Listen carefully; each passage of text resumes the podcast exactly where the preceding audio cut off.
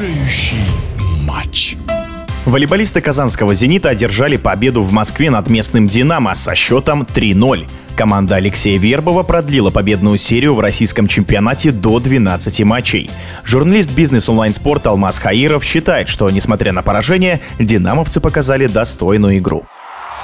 «Динамо» в центральном матче тура проиграла казанскому «Зениту» со счетом 0-3, но, несмотря на это, главный тренер москвичей Константин Брянский после матча хвалил своих ребят за борьбу, за бойцовские качества, которые они показали. Тренер, судя по видео, не выглядел сильно расстроенным, наверное, потому что понимал полностью причину поражения. Она легко объяснима. У «Динамо» в прошлом туре травму получил основной доигровщик Денис Богдан. По моей информации, у него надрыв задней мышцы бедра, и слишком быстро он не вернется. Вместо него на площадку вышел Ярослав Подлесных и показал всего 15% реализации атак. Он никак не может набрать былую форму после травмы. В итоге вместо него вышел уже Кирилл Костыленко, номинально четвертый доигровщик. Ситуация усугубилась тем, что провалил матч Антон Семышев, и получается, что четвертая зона у Динамо очень сильно проседала, игровщики набирали мало очков, показывали низкую эффективность. И, по сути, столичную команду держали на плаву диагональным цветом Соколов и первые темпы. Благодаря ним динамовцы добирались до равных концовок, но их забирали казанцы. Отчасти «Зенит» выиграл концовки благодаря более глубокой скамейке запасных и удачным заменам Алексея Вербова. Например, всю первую партию казанцы отыгрывались и впервые вышли вперед, когда на замену вышел Михаил Лабинский. Он сделал эйс, следующая подача была выбитый прием, и в итоге казанцы повели 22-21. В третьем сете история практически повторилась, только на замену вышел Андрей Сурмачевский и тоже сделал эйс подачи Всемышева. В обоих случаях победные мячи в концовках забил бельгийский легионер Деру, который традиционно хорошо играет именно против Динамо,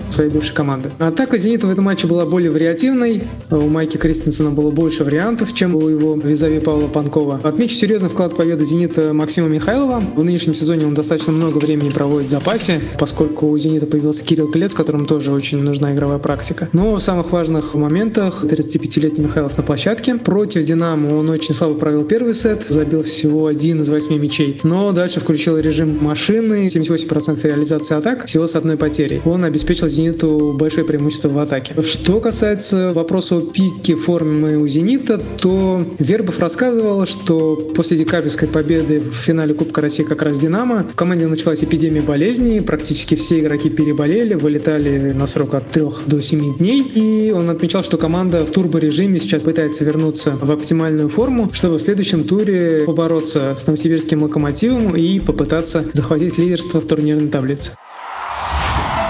Это был комментарий журналиста бизнес онлайн спорт Алмаза Хаирова. Остается добавить, что следующий матч «Зенит» из Казани сыграет дома против лидера турнирной таблицы Новосибирского «Локомотива».